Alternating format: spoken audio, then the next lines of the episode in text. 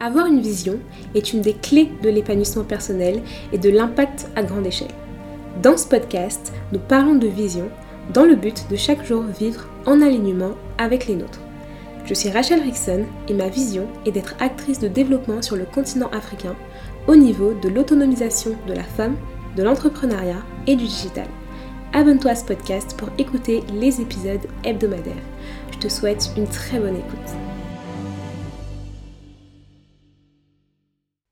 Hello les visionnaires, j'espère que vous allez bien. Si ça ne va pas, recevez ma joie, je vous en ai vraiment plein de joie. Bienvenue dans ce nouvel épisode de podcast.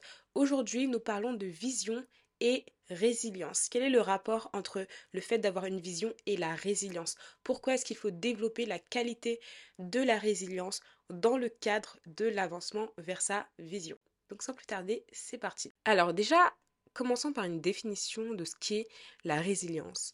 La résilience, si je prends une définition un peu générique, c'est la capacité à surmonter les chocs traumatiques.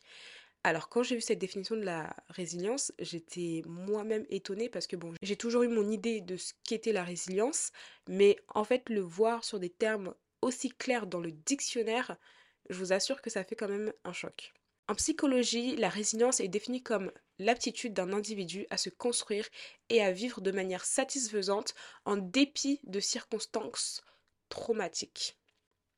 En écologie, la résilience est définie comme la capacité d'un écosystème, d'un biotope ou d'un groupe d'individus à se rétablir après une perturbation extérieure. Enfin, en informatique, la résilience est définie comme la capacité d'un système à continuer à fonctionner, même en cas de panne. Voilà quelques définitions de la résilience. Alors j'ai pris euh, diverses euh, définitions et surtout dans différents domaines. Et je pense que vous voyez qu'il y a une idée générale qui revient. On a cette idée euh, de choc, de perturbation extérieure, et on a cette idée de continuer malgré tout, d'avancer malgré tout, en dépit de, on continue. Et c'est vraiment ça également mon idée de la résilience, et c'est vraiment une qualité que selon moi, il faut développer quand on a une vision, quand on veut euh, vraiment développer sa vision, quand on veut atteindre ses objectifs. Parce que sans résilience, en fait, au moindre choc, à la moindre perturbation extérieure, tu vas te décourager en fait. Et c'est pas ça qu'on veut du tout. Sur le chemin de sa vision, tout n'est pas facile en fait. Tout n'est pas facile et je dirais même que euh, souvent ce sont les épreuves qui sont un peu ces chocs traumatiques, ces perturbations extérieures qui viennent un peu nous titiller, nous sortir de notre zone de confort, comme les gens aiment dire. Et ça fait partie de la vie, en fait. Ça fait partie de la vie, ça fait partie de notre chemin vers notre vision. Et je dirais même que sans ça, sans ces épreuves difficiles, sans ces perturbations extérieures, sans ces chocs parfois traumatiques, tu peux pas vraiment avancer totalement dans ta vision. En tout cas, tu vas avancer dans ta vision, mais tu ne seras pas une personne résiliente. Ça veut dire que le jour où quelqu'un vient et s'oppose à ta vision, ou va te dire que oh mais euh, toi ta vision vraiment euh, ça va pas du tout, ou euh, ça n'a pas de sens, ou ça va rien apporter, etc. Tu vas te décourager, tu vas te dire ah ouais c'est vrai que ma vision elle est pas ouf. Alors qu'en fait, il n'y a aucune personne extérieure qui est capable de venir te dire à toi que ouais, ta vision elle est pas ouf. Non, c'est ta vision.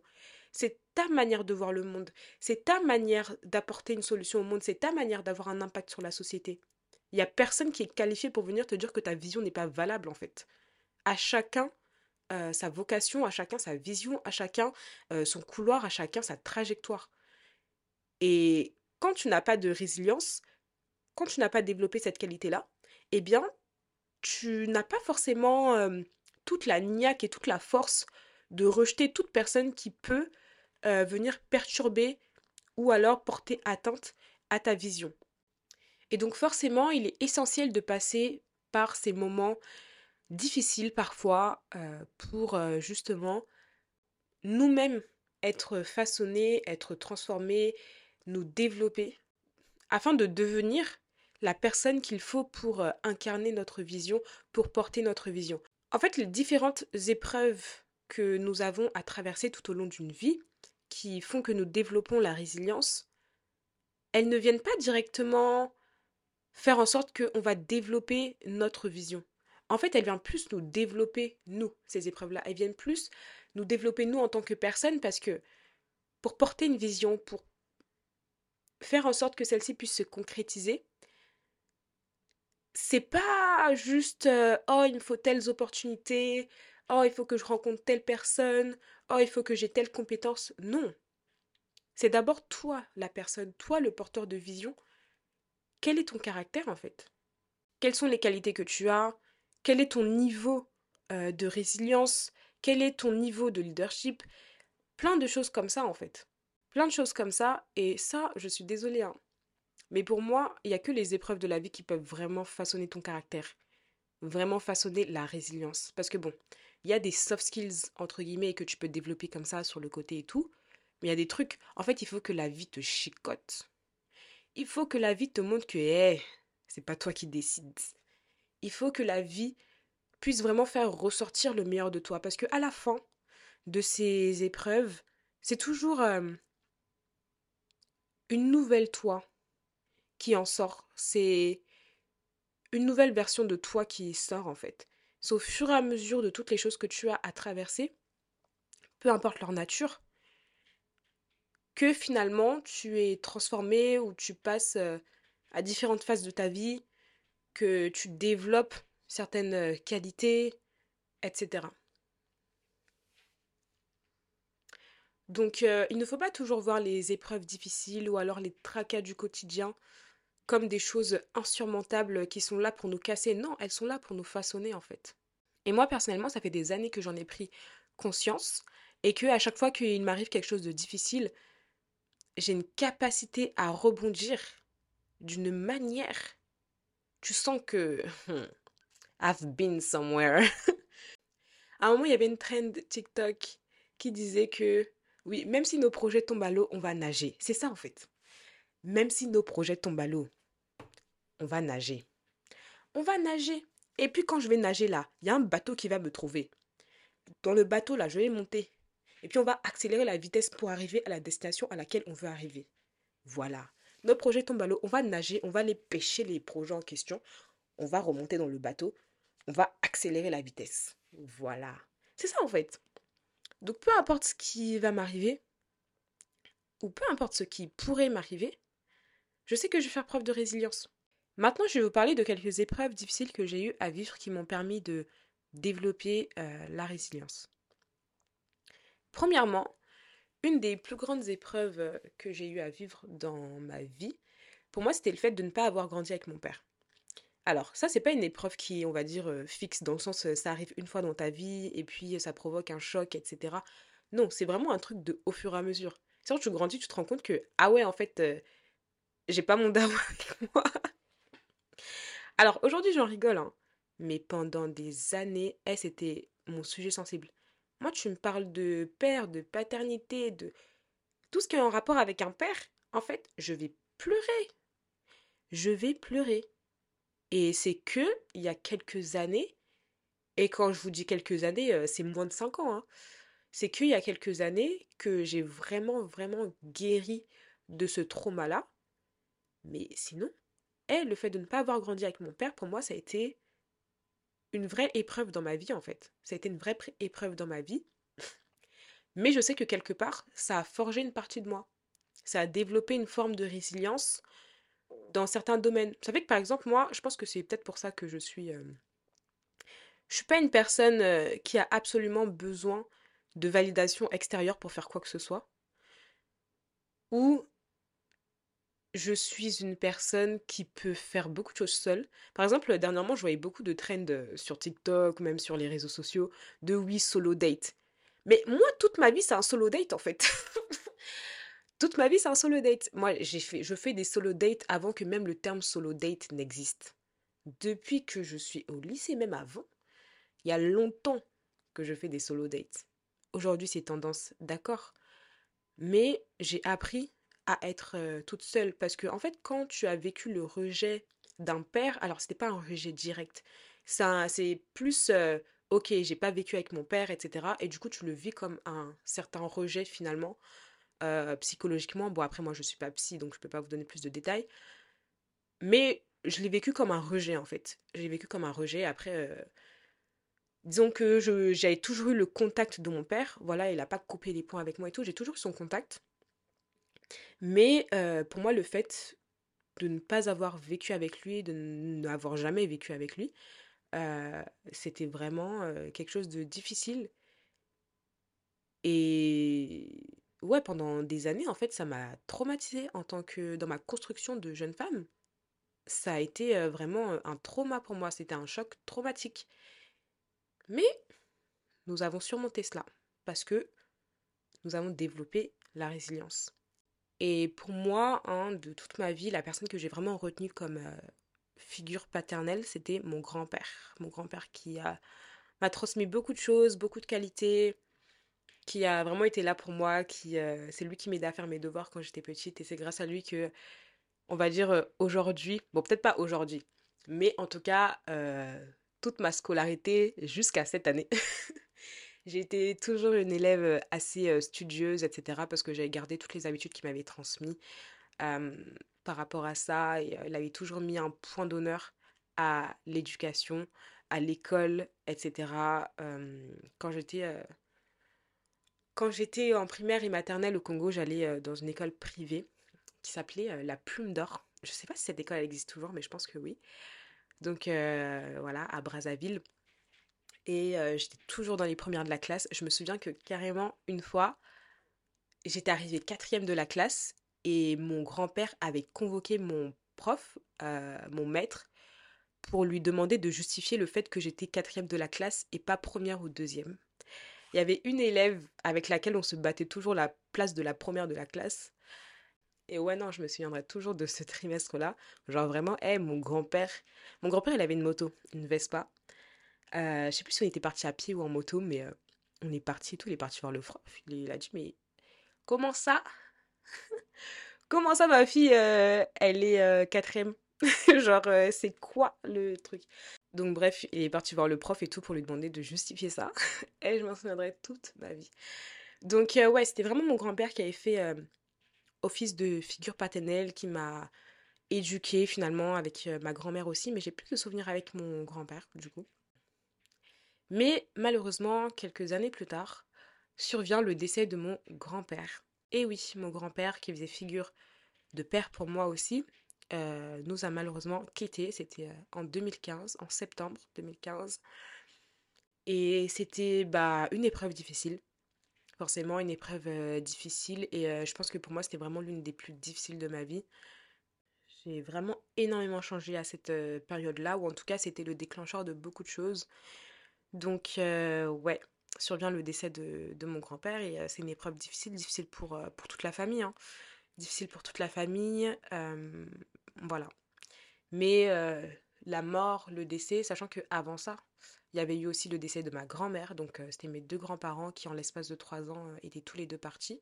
Donc, moi, c'est un peu mon enfance, mes souvenirs d'enfance qui, qui sont juste bouleversés. Enfin, c'est un choc aussi, en fait. De là, je pense que j'ai changé de personnalité à jamais. j'ai changé de personnalité à jamais. J'ai l'impression que c'était la fin de mon enfance et que là, je passais vraiment à l'adolescence plus plus parce que je devais avoir 14 ans, quelque chose comme ça. Et franchement, mon grand-père, heureusement, heureusement que Dieu a permis que je puisse aller au Congo en 2014 et que j'ai pu le voir une dernière fois, entre guillemets, et je sais que j'avais pu le faire sans câlin de revoir. Je me souviendrai toute ma vie, en fait, quand euh, on partait à l'aéroport ou que c'était la veille de notre départ, il m'avait pris dans ses bras. Et en fait, la manière dont il m'avait pris dans ses bras, je savais qu'il me disait au revoir. Je savais qu'il me disait euh, au revoir pour, euh, pour toute la vie, en fait.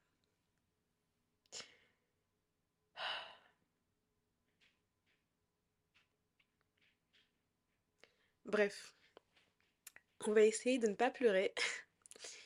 Mais euh, je savais que la manière dont tu m'avais pris dans les bras, c'était vraiment euh, un, au revoir. Je m'en souviendrai toute ma vie de son regard, de, la canne qu'il tenait, euh, de comment il m'avait pris dans les bras et tout.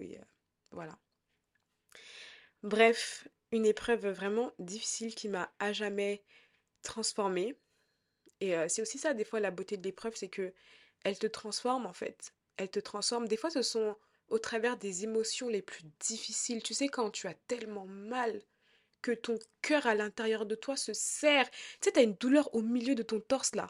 La manière dont ton, ton ventre, ton torse, je sais pas comment expliquer l'endroit là, ça se serre d'une manière. Genre, tu as tellement, tellement mal. Mais des fois, il faut passer par cette douleur là pour, euh, pour avancer. Et je sais que maintenant, avec le recul, je sais qu'à chaque fois que je ressens ce serment là dans mon cœur à cause d'une quelconque épreuve ou quelque chose qui se passe, je sais que après ça va venir la lumière. Que après ça va venir un avancement où je sais que je vais être propulsée. Parce que, mais ça, je pense c'est parce que je sais rebondir. Ou, enfin, je sais pas, moi je le vois toujours comme un signe avant-coureur qu'il va se passer un truc de ouf dans ma vie. Quand je sais que, eh, mon cœur se serre là. Parce que dernièrement là, il y a un, mon, mon cœur s'est serré d'une manière. Je savais que j'allais avancer d'une manière fulgurante. Donc, euh, ouais, du coup, euh, le décès de mon grand-père. Une autre euh, épreuve que j'ai traversée quand j'étais à la fin de mon collège, c'était l'acné. Alors, pour ceux qui me suivent sur les réseaux sociaux, je pense que vous m'avez toujours connue avec une peau nette. Mais quand j'étais, c'était en troisième, ouais, quand j'étais en début troisième, j'avais eu une poussée d'acné, mais laisse tomber, une poussée d'acné. C'est trop dommage que j'ai plus du tout de photos où je vais vraiment essayer de chercher. Mais euh, à un moment, j'avais une poussée d'acné. Je je sais pas du tout déjà c'était dû à quoi. Et euh, ouais, non, quand tu vois ton visage, euh, parce que mon visage n'était pas comme ça, enfin, j'ai pas eu de phase où j'avais eu de l'acné avant. Quand tu vois ton visage comme ça, ça te fait mal en fait. Genre, c'est difficile quand tu as hum, un problème lié à ton corps. Déjà, c'est difficile de s'accepter soi-même. Genre, c'est pas inné pour tout le monde d'accepter son corps, d'accepter son physique, etc. Mais alors, en plus de ça, tu rajoutes de l'acné sur ton visage et ton visage que tu vois tous les jours. Et puis, tu as des gens qui, viennent et qui te disent Ah, mais tu as de l'acné, hein Comme si tu ne te regardais pas dans le miroir tous les matins. Bref. Ça, ça aussi, ça a été une épreuve difficile. Mais comme je dis, des fois quand tu passes par une épreuve difficile, ça veut dire qu'il y a un big glow-up qui arrive. Là aujourd'hui, je peux me permettre de ne pas utiliser des produits anti-boutons, etc. Et j'ai la peau quand même assez nette. Et j'ai la peau quand même assez nette, mais ça n'a pas toujours été comme ça. Et ça a été une épreuve en fait vraiment à la fin de, du collège. Mais suite à cette épreuve, devinez qu'il y a eu le meilleur glow-up de toute sa bande. de ma bande de copines là. Euh, de l'époque. Euh, ouais, non, euh, moi, après le collège, j'ai eu mon meilleur glow-up quand je suis passée au lycée. En fait, quand je suis passée. En fait, quand je suis passée au lycée, moi, j'avais décidé de changer ma vie. J'avais décidé de changer ma vie. Donc, bah, quand j'étais en seconde, c'est le moment où j'ai lancé ma chaîne YouTube, j'ai changé de style vestimentaire, ouais, j'ai plein de trucs en fait. Et surtout, j'avais changé de mindset. J'avais changé de mindset, j'avais changé d'état d'esprit. Je travaillais vraiment sur moi. Je lisais des livres, je regardais des vidéos, plein de vidéos de dev perso, etc. Et tout ce que je pouvais consommer comme contenu qui allait me faire évoluer dans mon caractère et dans ma manière d'être, je le consommais je le consommais. Et même dans mes projets et tout, c'est là que je m'étais formée au montage vidéo, à la création de contenu, etc. Je m'entraînais, je m'entraînais. En fait, je faisais, que ça. Je m'entraînais, je m'entraînais. Plein de vidéos que je n'ai jamais postées, etc. Et il y a des choses, ça n'arrive pas euh, comme ça. Et euh, des fois, avec les réseaux sociaux, on pense que euh, success is overnight. There's no such thing as overnight success. Le succès, ça n'arrive pas en un jour il n'y a rien qui arrive en un jour en fait. Quand vous voyez, quand vous avez l'impression qu'une personne elle a réussi rapidement, etc., le rapidement là, c'est juste la plante qui est sortie de terre. Vous savez, euh, en botanique, il y a des plantes qui demandent des années, des années des années euh, d'arrosage euh, pour sortir de terre. Par exemple, j'avais appris que la culture du poivre, quand j'ai fait ma formation d'agriculture, j'ai appris que pour faire pousser du poivre et récolter du coup ce qui sert à faire le poivre, il faut au moins 5 ans. 5 ans C'est-à-dire 5 ans, tu arroses, il n'y a rien qui sort de la terre. Il n'y a rien qui sort. C'est-à-dire toi-même, au bout d'un moment, tu peux te dire, mais attends, est-ce que ces plantes-là n'ont pas un problème? Toi-même, tu vas te poser des questions sur ta vie? Je veux dire, mais comment c'est possible? Tu fais 5 ans, il n'y a rien qui sort de terre. Mais après, au bout des 5 ans, tu as des fruits pour 50 ans. 50 ans sans rien faire, les fruits sont là, tu récoltes, tu vends, tu as ton argent. Ouais. En plus, le poivre, ça coûte cher. Bref. D'ailleurs, pour ceux qui souhaitent, je forme aux réseaux sociaux et à la création de contenu. Je laisse euh, le lien dans la description du podcast pour les personnes que ça intéresse. Euh, voilà. Ensuite, on va parler d'une épreuve qui date euh, d'il y a près de deux ans, plus de deux ans. C'est mon alternance. Alors j'en ai rapidement parlé sur mon compte Instagram. Un des chocs traumatiques les plus, les plus importants que j'ai vécu, on va dire, les trois dernières années. donc quand je dis choc traumatique là, ça veut dire j'étais chez la psy. Ah oui, la psy, elle m'a écouté. la psy, elle m'a écouté.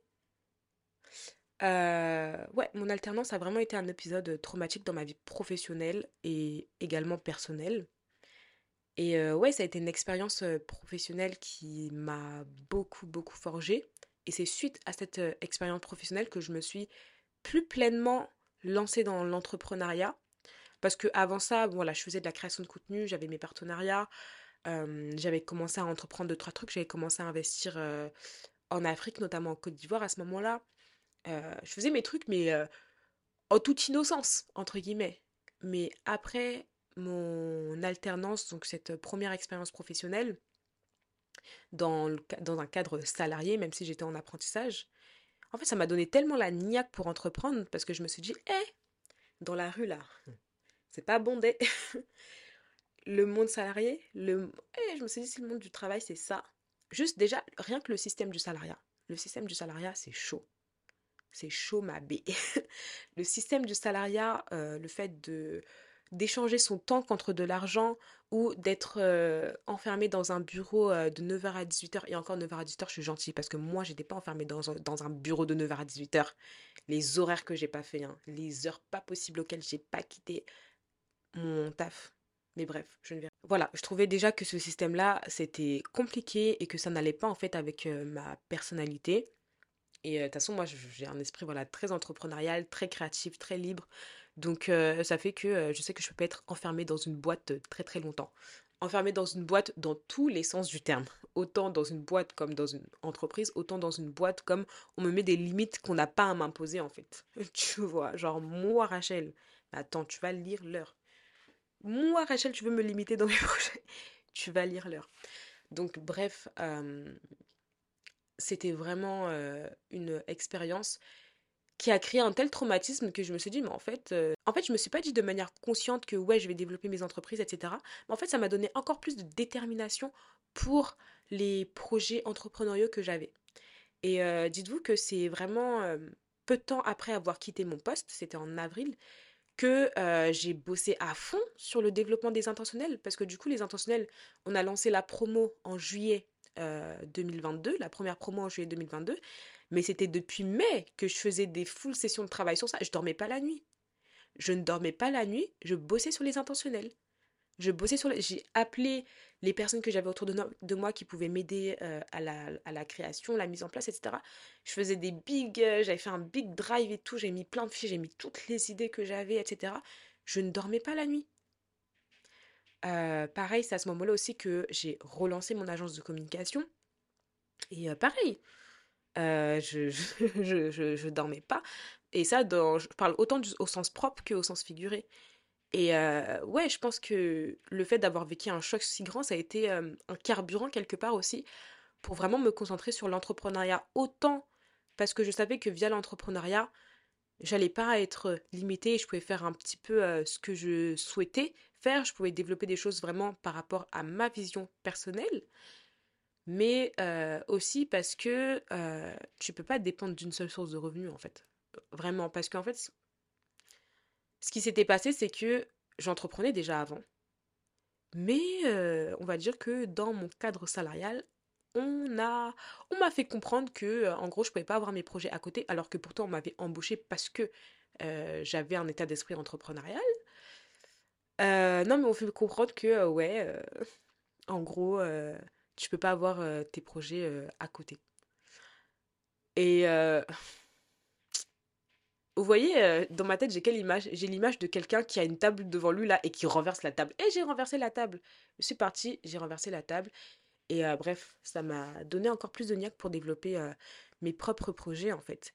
pas juste dans une démarche de ouais, moi je veux pas avoir de patron dans ma vie, je travaille que pour moi. Parce que des fois, quand on vend l'entrepreneuriat, les gens ils aiment bien dire ça. Oui, si toi aussi tu veux pas travailler pour quelqu'un, travailler pour quelqu'un c'est pas mauvais.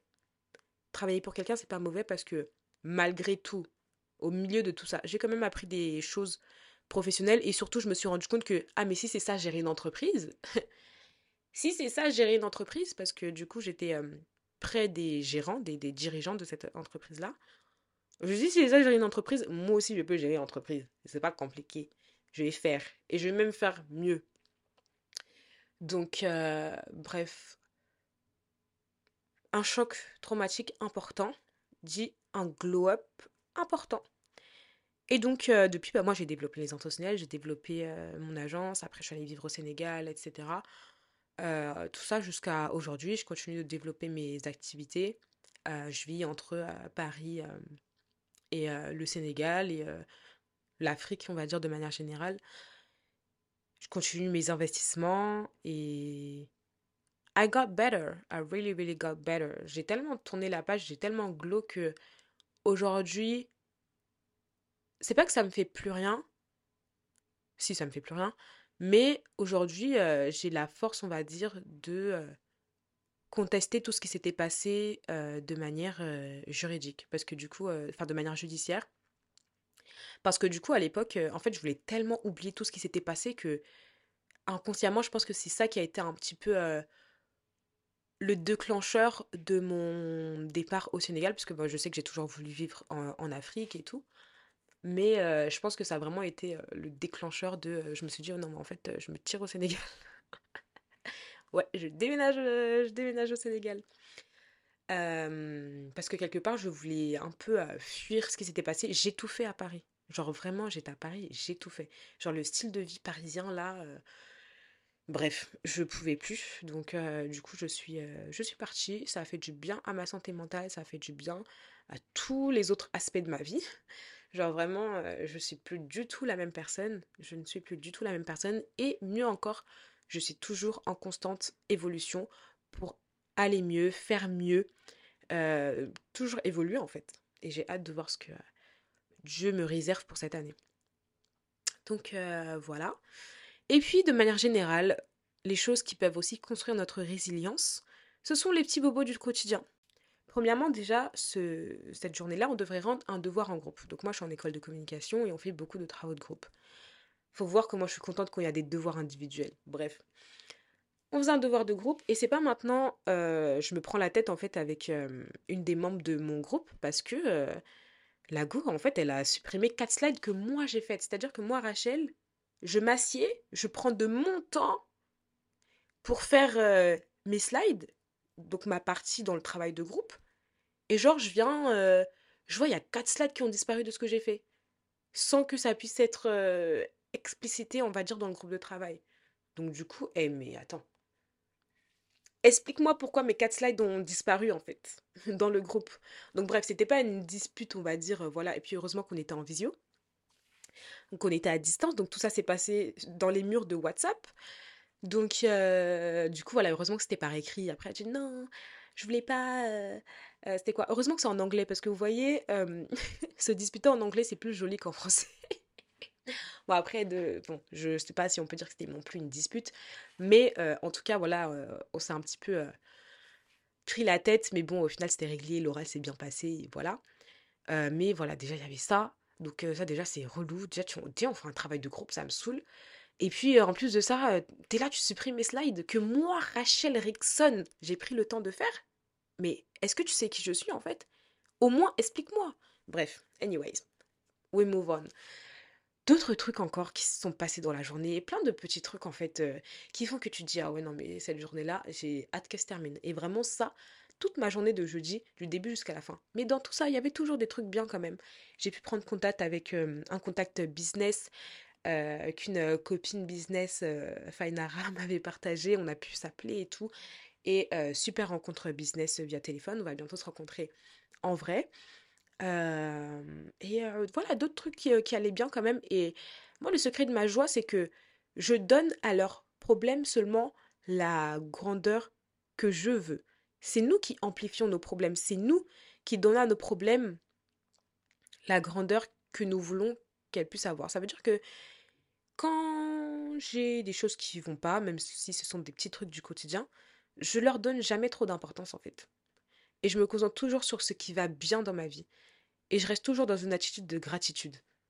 Et ça, je l'ai développé au fur et à mesure des années. Et c'est pour ça que j'aime bien vous dire recevez ma joie. Parce que malgré dans tout ça là, j'étais dans ma voiture en train de enjoy ma musique. Et puis je suis rentrée, je suis rentrée chez moi. Donc bref, voilà. Même dans les petits bobos du quotidien, restez positif, plein de gratitude. L'essentiel, c'est que votre souffle de vie ait été renouvelé et que vous avez la force de, continuer pour toujours marcher vers votre vision. Parce que sachez que le chemin vers votre vision ne sera pas facile, il sera semé d'épreuves. En fait, préparez-vous déjà mentalement à recevoir des épreuves. Après, je ne dis pas de se concentrer sur ça, mais sachez que vous allez devoir faire preuve de résilience. Et pour tester votre résilience, forcément, il va y avoir des situations où vous allez devoir la démontrer, la faire sortir de vous. Et je vois vraiment les épreuves comme le feu par lequel on fait passer un diamant brut ou même l'or pour vraiment voir que, ah ouais, c'est de l'or. Pour tester l'or là, on fait passer l'or par le feu. toi aussi, on va te faire passer par le feu parce que je crois que tu es aussi précieux, même plus précieux que l'or et les diamants.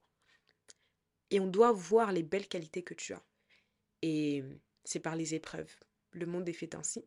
Donc c'est à nous de nous adapter, d'affronter tout ce qu'on a affronté, et puis euh, persévérer jusqu'à accomplir notre vision. Merci d'avoir écouté cet épisode de podcast. Je vous dis à très bientôt. Merci infiniment d'avoir écouté cet épisode de podcast.